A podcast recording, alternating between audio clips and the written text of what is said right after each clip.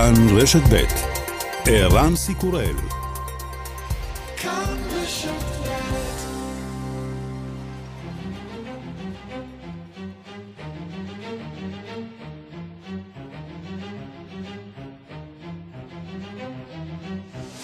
השעה הבינלאומית 23 בספטמבר והיום בעולם. האם נמצאה העילה שבעזרתה יוכלו הדמוקרטים לפתוח בהליכי הדחה נגד הנשיא? טראמפ, לפחות לפי שעה, מסרב לחשוף את תמלילי השיחה עם נשיא אוקראינה החדש ולודימיר זלנסקי, שבהם לכאורה ביקש לחקור פרשיית שחיתות שבנו של הנשיא לשעבר היה מעורב בה. אדם שיף, יושב ראש ועדת המודיעין של בית הנבחרים, מסרב לקבל את הטענה כי לא היה שום דבר חריג בשיחה בין הנשיאים. Well, if that's the case, then why doesn't the president simply release the transcript of that call? Clearly, he's afraid for the public to see uh, either one of those things, and we're determined to make sure that the public does.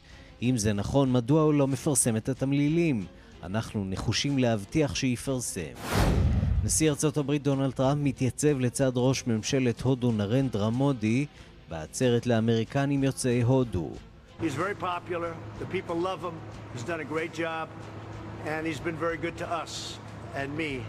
So uh, he asked me if I'd come and speak and introduce him, and I'm doing that. מודי פופולרי מאוד, העם אוהב אותו, הוא עשה עבודה מצוינת והוא טוב לנו ולי. הוא ביקש ממני לבוא לדבר ואני עושה את זה, אומר טראמפ, וסופג ביקורת ממי שמתנגדים למדיניות מודי, שביטל את האוטונומיה בחבל קשמיר. דיוני העצרת הכללית של האו"ם יחלו היום בניו יורק. על סדר היום האקלים והמתיחות הגוברת בין איראן לשכנותיה. נשיא איראן רוהני צפוי להציע מתווה לפתרון הבעיות במפרץ הפרסי, גם הסעודים מנסים להבהיר שהם ממש לא ששים אלי קרב.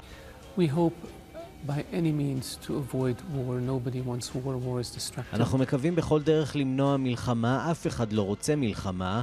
מלחמה היא הרסנית, אומר שר החוץ הסעודי עדל אל-ג'ובר. אבל גם מבטיח תגובה הולמת על התקיפה האיראנית של מתקני הנפט.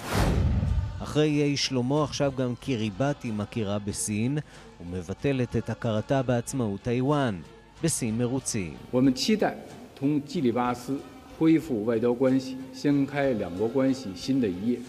אנחנו מצפים לחידוש הקשרים עם קיריבטי ופתיחת דף חדש בין שתי המדינות. הקשר יסייע לשני העמים, לשלום, ליציבות ולשגשוג, של עמי האוקיינוס השקט, אומר דובר משרד החוץ הסיני. וגם...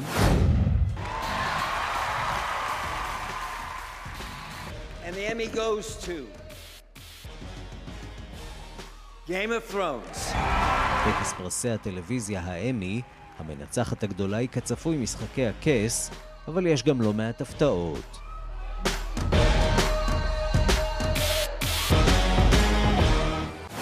השעה הבינלאומית שעורך זאב שניידר, מפיקס מדארטל עובד בביצוע הטכני דרור רוטשטיין, כבר מתחילים.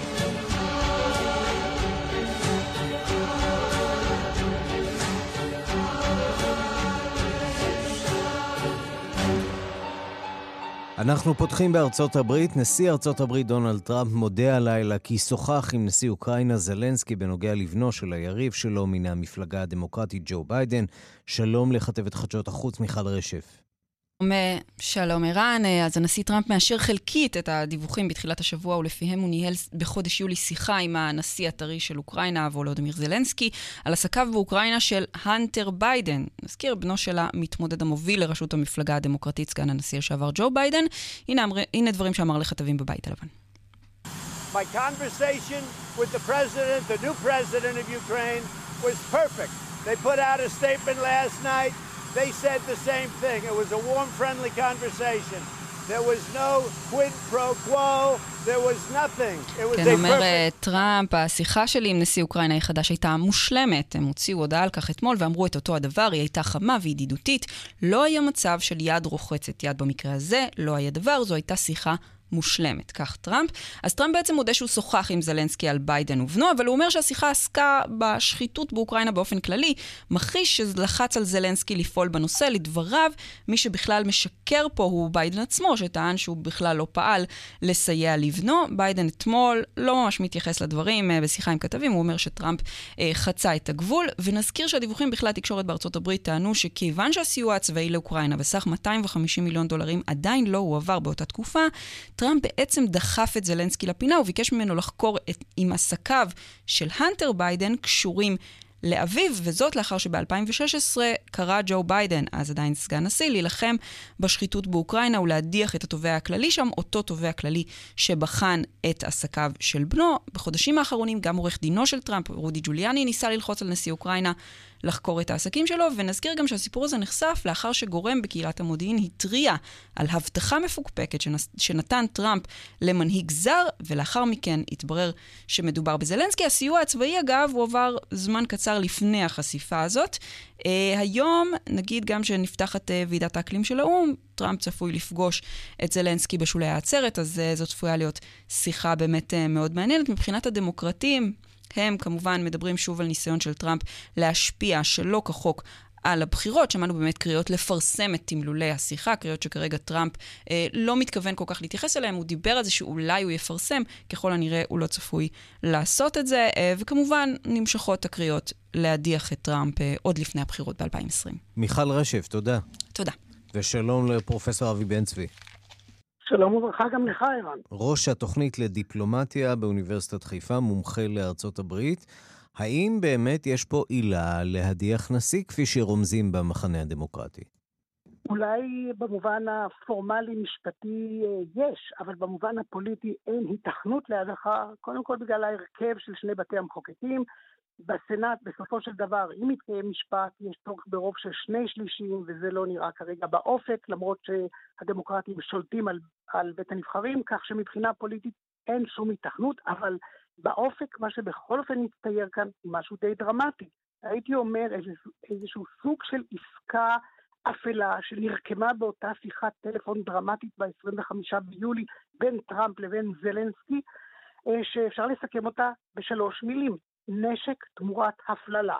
כלומר, אני אפשיר את חבילת הסיוע הענקית בסך רבע מיליארד דולר שמיועדת לאוקראינה, תמורת מאמץ שלך, הנשיא הטרי זלנסקי, לפעול להפללתו של בנו, של יריבי הקשה ביותר בבחירות לנשיאות של 2020. כלומר, הנטר ביידן, נקריב אותו ונקריב גם את האינטרס הלאומי. כלומר, האינטרס הלאומי שלנו אה, קובע שאנחנו חייבים לסייע לאוקראינה בלי קשר, בלי זיקה, בלי לינקג' לשום דבר בגלל מלחמת האזרחים. בוא נדבר רגע הוא... על ההדלפה עצמה, כי טראמפ אה, בצדק מצידו טוען מדובר כאן בהדלפה פוליטית אה, וניסיון לסחרר אה, שיחה שעסקה בעיקר בנושאים שגרתיים שבין נשיא חדש לנשיא מכהן ותיק, בין נשיא אוקראינה לנשיא ארצות הברית. אני לא רוצה להגזים ולהפריז ולהפליג ולבוא ולומר שזה ברנסטיין ווודוורד של אה, ווטרגייט הגרון העמוק. אבל צריך לזכור, ההדלפה הראשונית הייתה בוושינגטון פוסט. והאמת היא, עם כל הרמזים שפוזרו, וזה מגיע לוועדה המשפטית של בית הנבחרים אה, אדם שיף, שהיא גוף פוליטי, אבל זה לא הוכחש מיסודו, זה רק אה, נרמז בסאבטקסט, אבל זה בסופו של דבר הגיע לג'וזף מקווייר, מנהל סוכנות המודיעין המרכזית, זה הגוף המתאם של כל ארגוני המודיעין האמריקנים.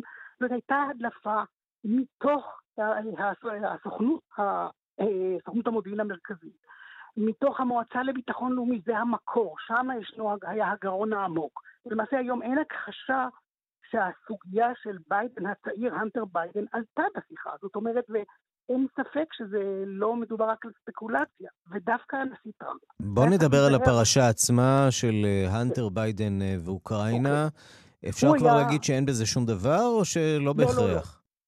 הוא היה אה, אחד המנהלים בחברת, אה, בחברת אנרגיה, ושם עוד באמת, אה, לכאורה כבר ב-2016, אה, נערכה איזושהי חקירה לגבי שחיתות, שאגב לא ערבה אותו אישית. אה, בשום צורה. האם באמת אה, ביידן כסגן נשיא של, כסגן הנשיא של אובמה אה, ניסה להביא לפיטוריו של התובע באוקראינה שחקר את אותה פרשה, אנחנו לא יודעים. התובע אומנם הוחלף, אבל ביידן הצעיר לא הוכתם.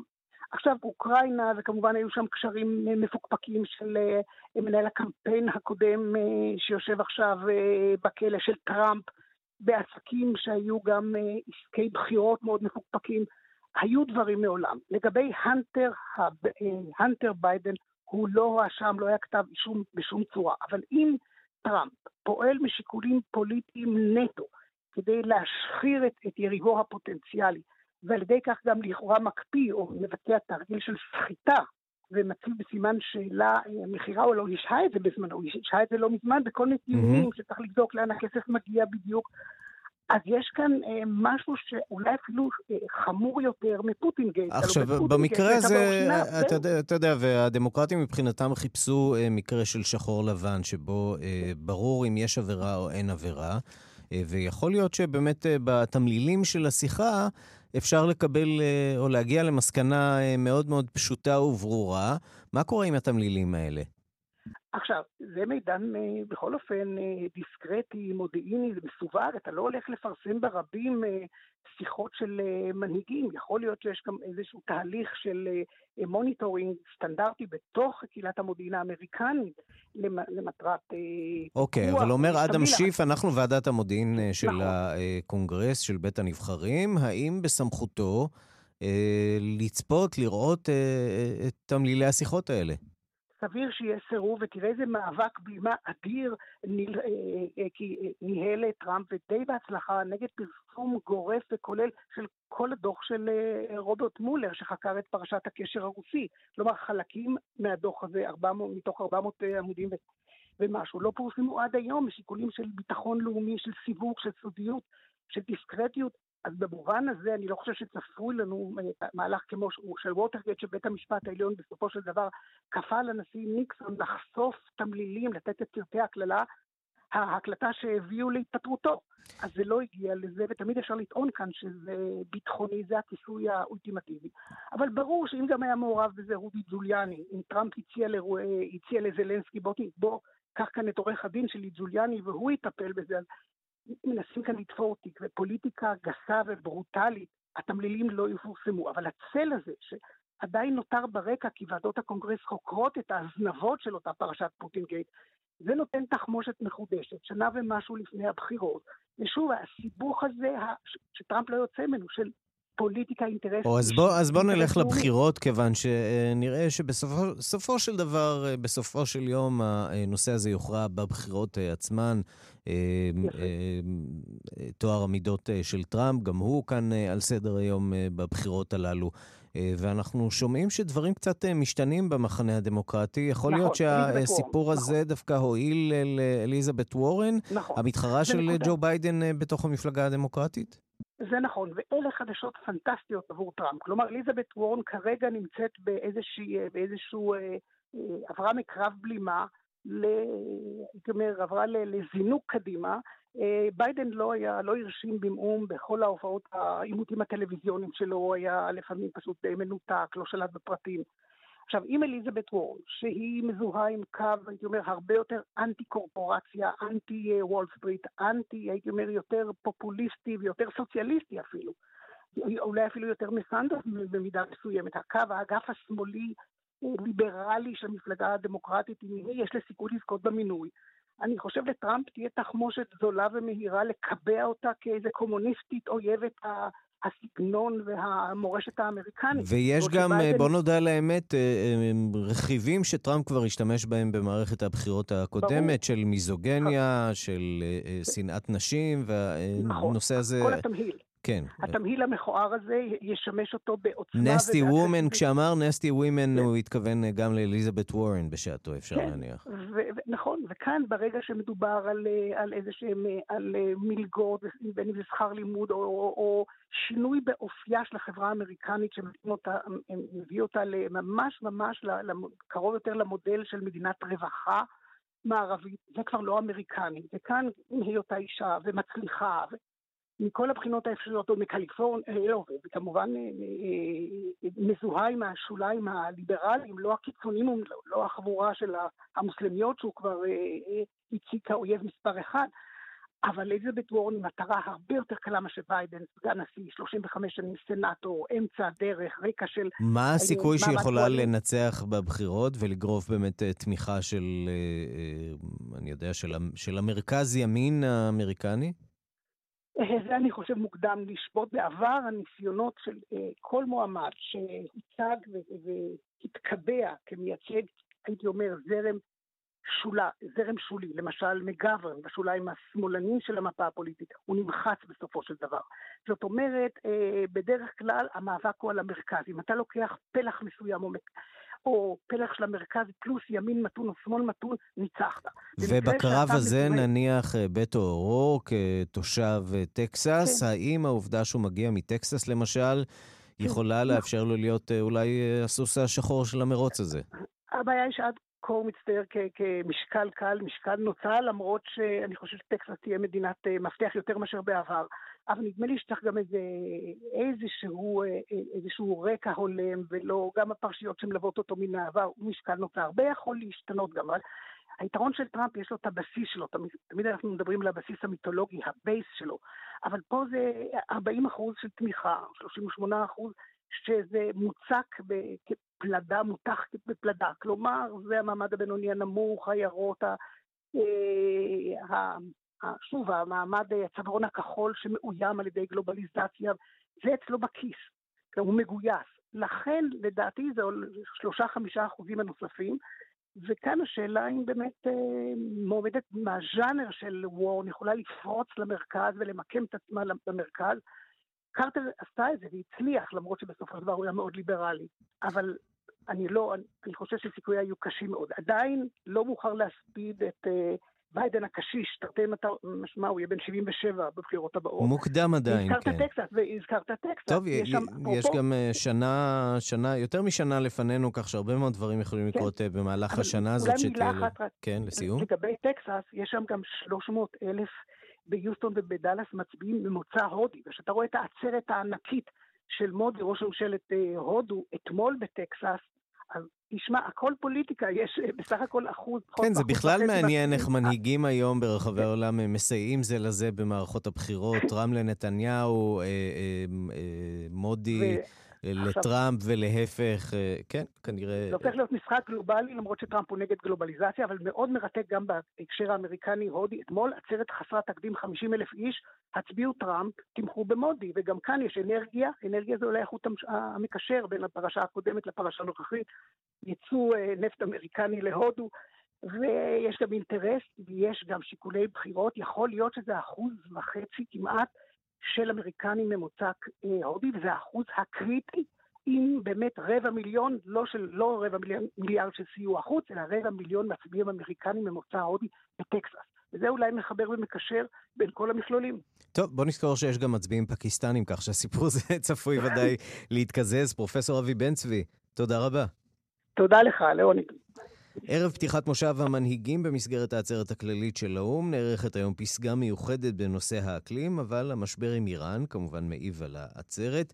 נשיא צרפת עמנואל מקרו, המתווך בין איראן וארצות הברית, יפגוש בנפרד את הנשיאים טראמפ ורוהני, והוא קורא לבחון בזהירות את נושא המתקפה בסעודיה. איראן מצידה ממשיכה להציב כתנאי לפגישה הסרה מוחלטת של הסנקציות נגדה. כתבנו גדעון קוץ נלווה לנשיא צרפת בביקורו, הוא מדווח. נשיא צרפת עמנואל מקרון שהגיע אמש לניו יורק ויתר על הניסיון לקיים פגישה משולשת בינו לבין נשיאי ארצות הברית ואיראן. עם זאת בכוונתו לפגוש בנפרד את דונלד טראמפ ואת חסן רוחני. טראמפ ומקרון אמורים לנאום בעצרת האו"ם מחר ורוחני ביום רביעי. I have no plans to meet with them but I'm always open. I would meet if they wanted but I have absolutely no plans to meet. בינתיים הודיע אתמול טראמפ כי אין בכוונתו לפגוש בכירים איראנים בניו יורק אבל נראה מה יקרה. ושר החוץ מייק פומפאו אמר כי המשטר האיראני צמא דם, אבל הוא והנשיא טראמפ מנסים מצידם למצוא פתרון דיפלומטי למשבר. רוחני הכריז אתמול כי יציג בנאומו באו"ם תוכנית משלו להגנת המפרץ הפרסי והבטחת השיט בו. שר החוץ הצרפתי ז'אן איב לדריאן אמר בצער בתדרוך כי מרחב המשא ומתן עם איראן הצטמצם מאוד מאז פסגת מדינות ה-G7 בסוף יולי בצרפת. תקיפת מתקני הנפט בסעודיה היא אירוע מסוכן לשלום והמצב שהשתרר הוא חמור. יש לנהל חקירה ולפרסם את תוצאותיה בהקדם והעיתוי תלוי בסעודיה על העולם להפגין סולידריות עם סעודיה שריבונותה נפגעה. דדריה אמר כי ההצעה האירופית להקמת מנגנון שיאפשר את הסחר עם איראן למרות הסנקציות האמריקניות תמורת חזרתה המלאה להסכם הגרעין נשארה על השולחן, אך יישומה תלוי עכשיו באיראן. שר החוץ ישראל כץ צפוי להגיע לניו יורק הבוקר ולנאום במליאה ביום חמישי. לוח פגישותיו עדיין לא נקבע. שר החוץ לדריה אמר לי כי לא מתוכננת כל פגישה בינו או בין הנשיא מקרון לשר כץ. מקרון יפגוש עם זאת בשולי העצרת את נשיא הרשות הפלסטינית מחמוד עבאס כדי לדון במצב שנוצר אחרי הבחירות בישראל. היום יהיה מקרון נואם מרכזי בפסגת האו"ם בנושא האקלים והתחממות כדור הארץ, ללא תקדים בחמש השנים האחרונות. כמו כן הוא יכנס מושב מיוחד על התוכנית לייעור האמזונס, אבל בלי ברזיל. כאן גדעון קוץ, ניו יורק.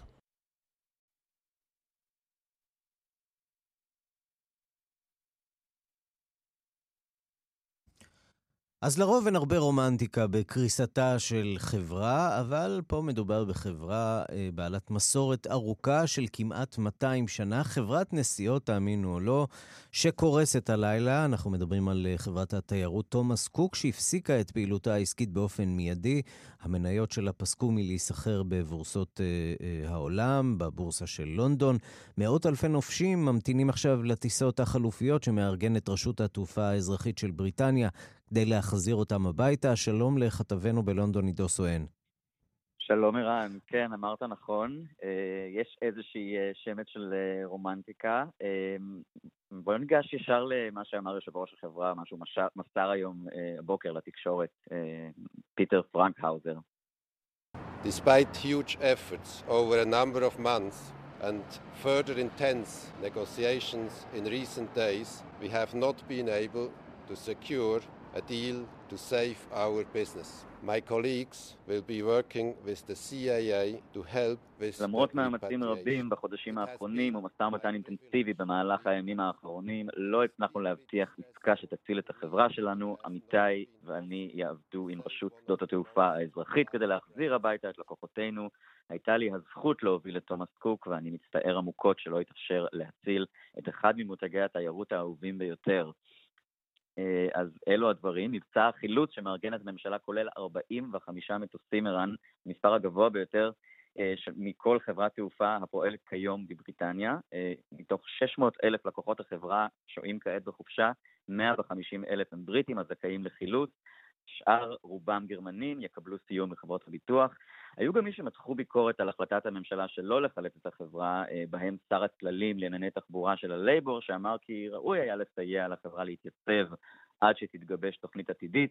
שר התחבורה עצמו הגן על עמדת הממשלה ואמר כי חובותיה הגדולים והעובדה שרוב פעילותה המסחרית של תומאס קוק היא במה שנקרא הרחוב הראשי, ה high street, הופך את סיכויי הישרדותה לקלושים ביותר. אז מה בעצם הוביל לקריסה שלה, של אחת בעצם מחברות התיירות המוכרות בעולם, למעשה הוותיקה שבהן? אז בעצם כמה גורמים. העובדה שהמודל העסקי של תומאס קוק לא התאים את עצמו לתנאי השוק של המאה ה-21, עם קרוב ל-550 סניפים ברחבי בריטניה, בעוד יותר ויותר אנשים מזמינים את החופשות שלהם באינטרנט. סיבה נוספת היא אי יציבות פוליטית באתרי התיירות שהחברה משווקת, כגון טורקיה.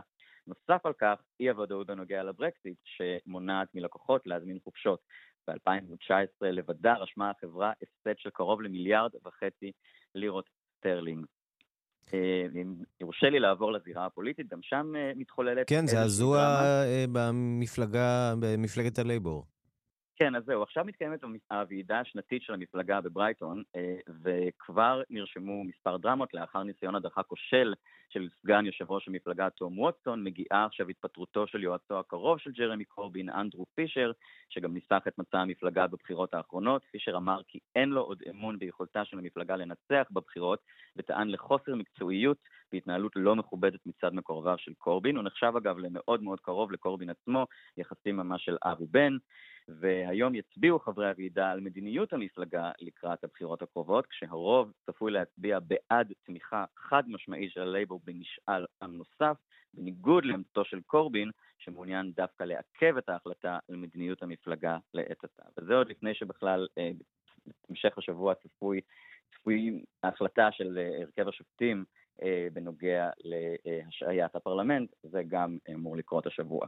עידו סואן, כתבנו בלונדון, כעת אה, בישראל. אה, אמרו לי שאפילו, שאפילו יש סיכוי שנפגוש אותך במהלך השבוע, אז אה, חכו חכו. עידו עוד אולי אפילו יגיע לכאן לאולפן. תודה רבה לך. בשמחה רבה, תודה ערן. אנחנו נשארים באירופה. סלובקיה לקראת שינוי חקיקתי שעלוי להחזיר, להחזיר אותה שנים אחורה, ומאחת המדינות האירופיות המתקדמות. היא עלולה להפוך עכשיו למדינה שמרנית. עשרות, אלף, עשרות אלפים צעדו אתמול בברטיסלבה, בירת אה, סלובקיה, בעד חקיקה שמקדמות בין היתר מפלגות הימין הקיצוני, ושנועדה לאסור על הפלות במדינה. דיווחה של כתבת חדשות החוץ, נטליה קנבסקי.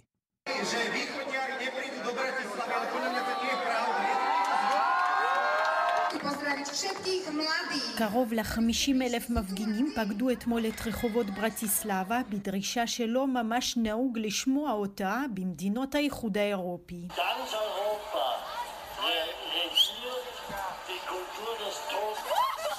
לאסור הפלות, זה מה שדרשו המפגינים הסלובקים לקראת תחילת הדיונים בסוגיה בפרלמנט.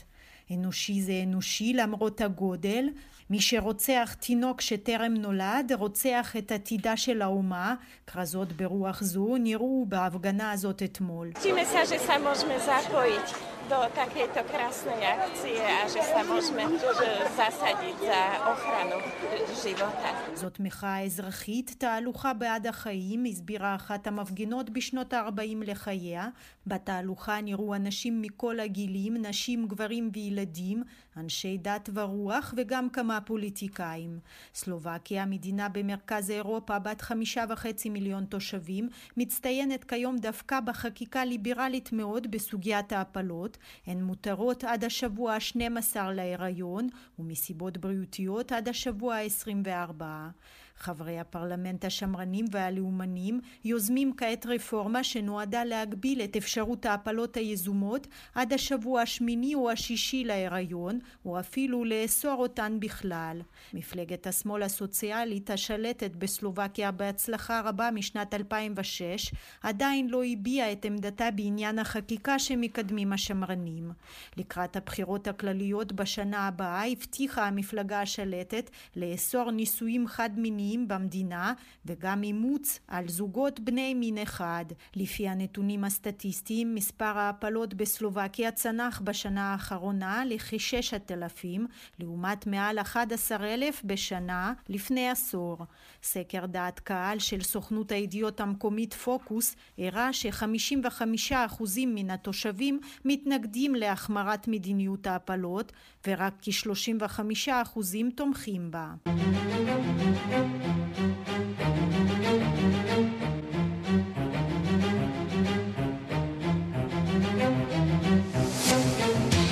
ועכשיו יורים בתוך הנגמ"ש בגרסה ההומניטרית. ארגון רופאים ללא גבולות מאשים את ארגון הבריאות העולמי בכך שאיננו מקצה מספיק מנות חיסון כדי להילחם נגד נגיף האבולה ברפובליקה הדמוקרטית של קונגו. הארגון טוען שניתן וצריך להכפיל את uh, מספר החיסונים שמתבצעים במדינה בכל יום, בכדי לעצור את התפשטות המגפה. דיווחה של עורכת אפריקה, רינה בסיסט.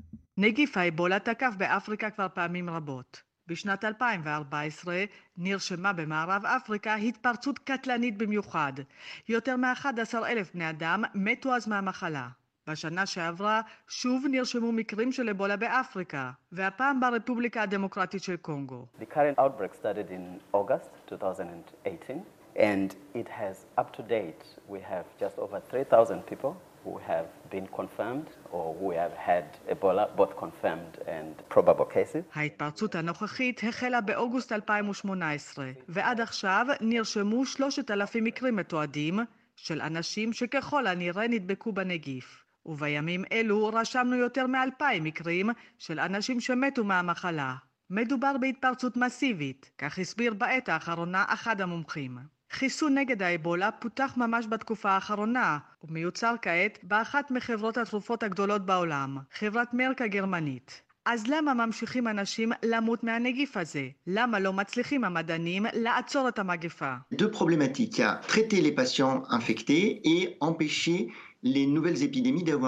ישנן שתי סוגיות, הטיפול בחולים שנדבקו בנגיף ומניעת התפרצויות חדשות של המגפה. החיסון אמור לפתור את הבעיה הזאת, כך מסביר רופא מומחה לאבולה.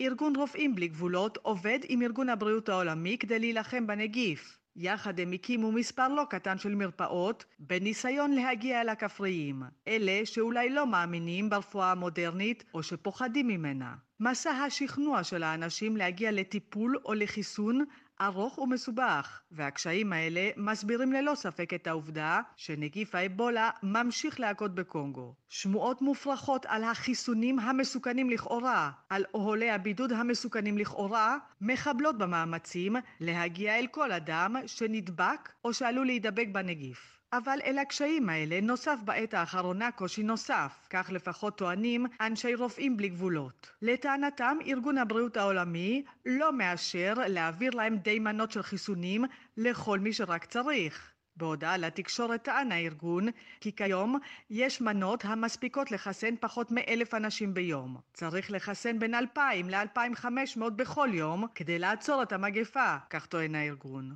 ארגון הבריאות העולמי לא השיב ישירות על הטענות הללו, אלא אמר בכלליות כי הוא פועל בכל האמצעים כדי להילחם בנגיף האבולה. לדברי רופאים בלי גבולות, חברת מרק הגרמנית מוכנה להגביר משמעותית את ייצור החיסון, אם רק יבקשו ממנה. הם פשוט לא מבינים מה מונע מארגון הבריאות העולמי לבקש זאת ועכשיו. כאן רינה בסיס.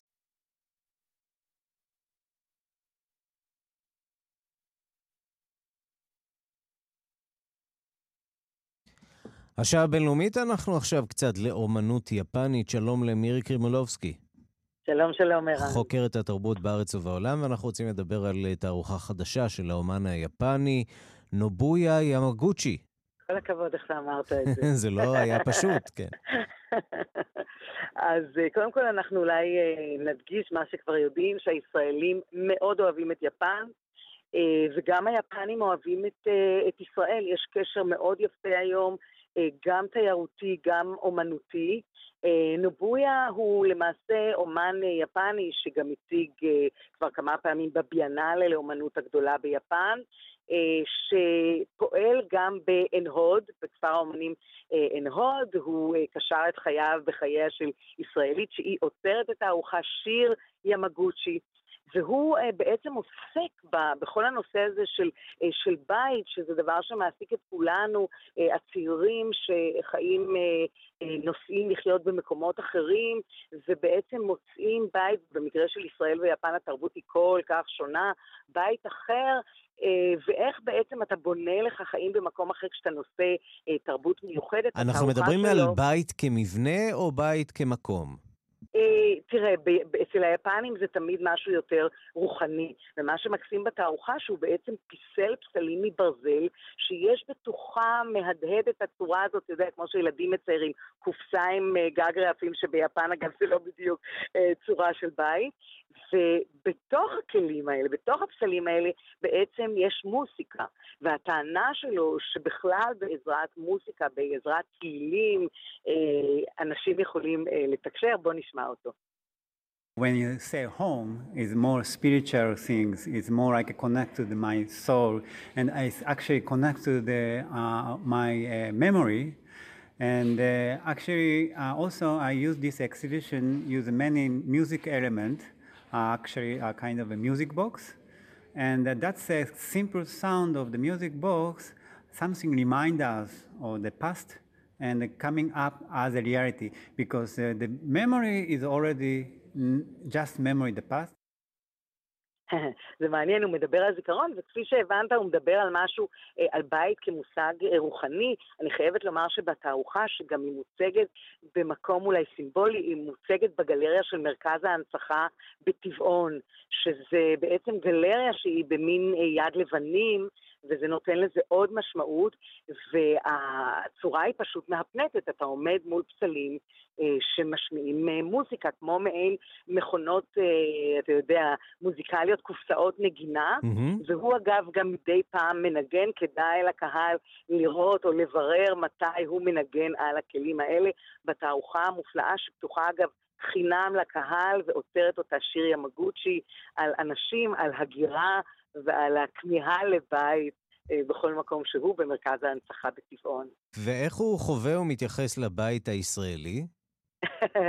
אתה יודע, זה מעניין, כי הוא חי לסירוגין בישראל כבר uh, יותר מ-20 שנה, uh, הילד שלהם uh, בצבא, ויחד עם זאת, uh, הבית הישראלי הוא עדיין משהו מאוד uh, שונה עבורו, כי אתה יודע שבית ב- ביפן זה לא חייב להיות הדבר הפיזי, וזה מעניין כי בתור מדינה שסבלה גם מרעידות אדמה ומהרס נוראי של בתים, אז לדבר הזה יש משמעות. בית זה מקום שאתה עושה אותו עם אנשים, והוא למעשה קשר את גורלו במקום הזה, בארץ שלנו, מתוך אה, אהבה אה, מאוד מאוד גדולה, ובעצם מחזק את העניין הזה שמדובר פה על משהו שהוא לא בהכרח פיזי, אלא הוא קשור בבני אדם, וזה מה שיפה בעצם בתערוכה ובחשיבה המיוחדת והמאוד יפנית ומהפנטת שלו. מירי קרימולובסקי, חוקרת התרבות בארץ ובעולם, תודה. תודה לך.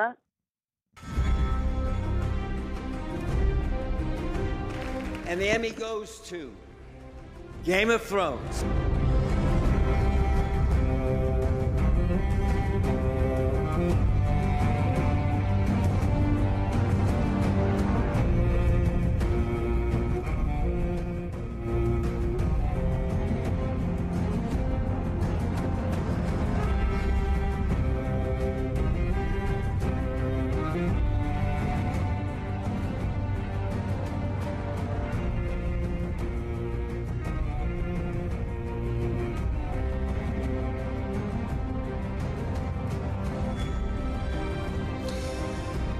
פרסי האמי בטקס שהתקיים לפנות בוקר בלוס אנג'לס זכתה עונתה האחרונה של הסדרה משחקי הכס בפרס הדרמה הטובה ביותר, הסדרה שהייתה מועמדת אה, ב-32 קטגוריות, גרפה עוד 11 פרסים. בפרס הקומדיה הטובה ביותר אה, זכתה Fleabag, אה, צ'רנוביל, שעוסקת כמובן באסון הגרעיני שהיה בשנת 1986 בברית המועצות. הסדרה הזאת אה, זכתה בפרס אה, מיני סדרה הטובה ביותר. בילי פורטר אה, זכה בפרס השחקן הטוב ביותר על משחקו בסרט פוזה, וג'ודי קומר היא השחקנית הטובה ביותר על משחקה בלהרוג את איב, סדרה נהדרת אגב. כדאי לכם אה, אה, לצפות בה, אבל כמובן הזוכה הגדולה של הערב הזה uh, הייתה משחקי הכס. שלום לאורן ארי, עורכת שעות החוץ של וואלה ניוז. שלום וצהריים טובים, ערן. ומי שידוע כאוהד מושבע ונלהב של משחקי הכס, זה היה פינאלי ראוי, נכון? זה היה פינאלי ראוי, אבל האמת היא שמבחינת הקונוסיירים, אתה יודע, זה עונה אחת מאוחר מדי. בעצם, מה שאני חושב שעשו פה אנשי האמי הנכבדים, הם נתנו לסדרה את הפרסים על יסוד כל העונות. לא הומאז', לא סוג של הומאז'. בדיוק. הם באו ואמרו, תשמעו, אנחנו יודעים, יש פה אה, שורה של דברים, אבל אנחנו הולכים אה, לקראתכם, אנחנו נותנים על הפרויקט האדיר הזה, ששינה את פני הטלוויזיה, ואולי אפילו עכשיו, אני אלך איתך צעד קדימה, משנה שוב את הטלוויזיה במובן הזה שאולי משחקי הכס גומרת את עידן ה binge במידה מסוימת. זאת אומרת, אה, החברות שעכשיו נכנסות לענייני הסטרימינג, אה, אמזון, אפל, אה, ובעיקר אמזון ודיסני, אומרות, רגע אחד, אנחנו חוזרים ממודל ה binge למודל של פרק אחד בשבוע. אנחנו רוצים משחקי הכס, אנחנו רוצים סדרה שמדברים עליה. אנחנו רוצים סדרה שיוצרת באז ושיוצרת סקרנות לאורך שנים, וזה אפשר לעשות רק כשיש פרק אחד בשבוע. השאלה עד כמה אפשר באמת בביץ'. לגמול את הצופים מההרגל של אה, לשבת ולצפות אה, בסדרה מתחילתה ועד הסוף אה, במשך סוף שבוע שלם. והחגים לפנינו, אפשר להניח שלא מעט ממאזיננו נכון. החילוניים צפויים להעביר חלק מהחגים האלה בבינג'ים כאלה ואחרים. אפשר להסתפק בפרק תשמע, אחד אם... בשבוע בעידן של היום? תשמע, אם זה מה שייתנו לנו, אז זה מה שיהיה. זאת אומרת, יש פה בעיה, אבל אה, זאת אומרת, אם נרצה נורא לראות סדרה וייתנו לנו פרק בשבוע, זה מה שיהיה. אני לא מניח שאנשים יתאפקו עד כדי כך שהם, אה, אתה יודע, ימתינו עם כל הסדרה עד סוף העונה, ואז יצפו הכל במכה אחת. אני לא יודע לומר לך, מרבית שנות הטלוויזיה זה היה ההרגל. ההרגל של הבינג' זה עניין של כמה שנים בלבד. שוב, אנחנו נראה לאיזה, לאיזה כיוון זה ילך, יהיה מרתק לראות. אחרי הכל, אתה יודע, זה גם העסקים שלנו, ענייני התקשורת. נסה לשכנע אותי כמי שצפה בחצי פרק של משחקי הכס ואמר, אוי, מה, מה, מה זה השטויות האלה? למה צריך להשלים עכשיו את, ה, אה, את כל העונות של משחקי הכס? מדוע מדובר באמת ביצירת מופת שאדם תרבותי איננו שלם בלעדיה? קודם כל, אתה כנראה כבר אבוד. אתה יודע, אתה חבר שלי ואני אוהב אותך, אתה מעבר לתקווה. אבל לאחרים ננסה לומר את הדבר הבא. פנטזיה בעיקרון זה, אה, זה מלחמה אפית של הטוב ברע. זאת אומרת, זה כבר לא הסדרות או הספרים או מה שלא יהיה, הבורגנים המדברים על הברז המטפטף באמצע תל אביב והתהייה הקיומית. פה זה באמת האפוסים שמחזירים אותנו אל המיתולוגיות הגדולות. אז מצד אחד ראינו כאן באמי, אז באמת ראינו מצד אחד באמי הזה את המיתולוגיות הגדולות, ומצד שני ראינו סיפור ריאליסטי קשוח כמו צ'רנוביל, שגם אה, זוכה אה, בפרס אה, חשוב. לגמרי, ובצדק מוחלט. וצ'רנוביל סדרה מצוינת, ויש מקום לכולם, וזה מה שיפה בזה.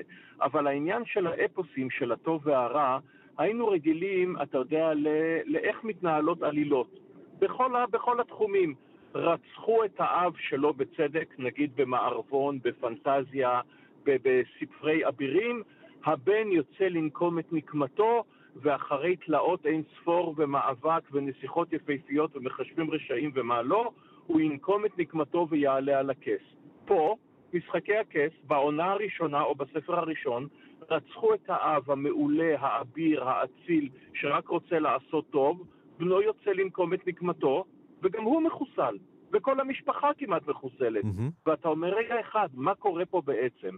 מהבחינה הזאת, הוא לוקח מקורות היסטוריים, את uh, מלחמות השושנים ואת חומת אדריאנוס ואת, uh, אם תרצה, את uh, ימי הביניים ושורה של דברים אחרים, ורוקח מהם מרקחת שכן, יש בה פנטזיה, כי יש בה קסם ויש בה עוד שורה של דברים, אבל יש בו אה, אה, פחדים, יש פה בריתות פוליטיות, יש פה ציניות וזה מוחלטת. וזה כבר אוניברסלי, ואנחנו רואים, אה, אתה יודע, אה, לגמרי. כנראה שבימים האלה כאן בישראל, אה, באמת לדבר על בריתות וציניות פוליטית. ממשחקי הכס למשחקי הרכבת הקואליציה, זה אותו דבר.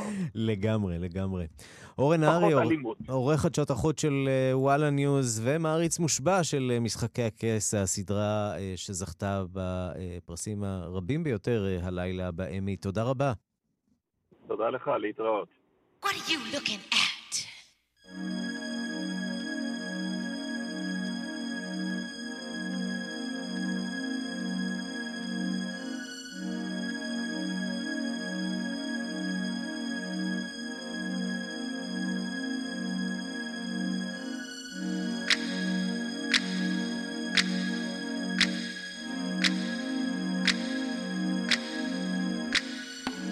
וזה השיר אה, ווג של מדונה שמככב בסדרה פוז, שבה זכה השחקן בילי קורט פורטר, השחקן הטוב ביותר, סדרה שעוסקת בעולם הנשפים ועולם הטרנסג'נדרים של ניו יורק בסוף שנות ה-80 ושנות ה-90. אז השיר ווג של מדונה הופך עכשיו שוב ללהיט בעקבות הסדרה הזאת, וגורם לקהילה הגאה בניו יורק להאמין שהנה החלה המהפכה שתוביל בסופו של דבר לשינוי משמעותי ביחס אה, לקהילת הטרנסג'נדרים. אז הנה ווג של מדונה.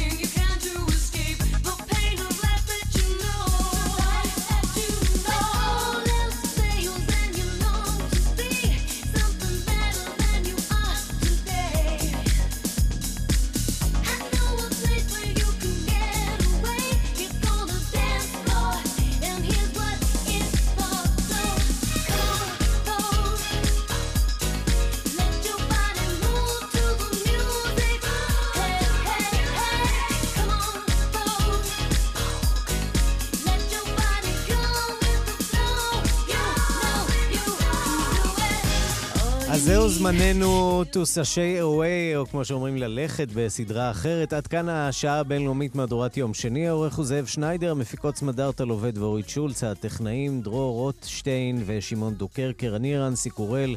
אחרינו רגעי קסם עם גדי לבנה. אנחנו נפגשים שוב בשתיים בלילה בשידור החוזר, וגם מחר בשתיים בצהריים עם מהדורה חדשה של השעה הבינלאומית. להתראות. We'll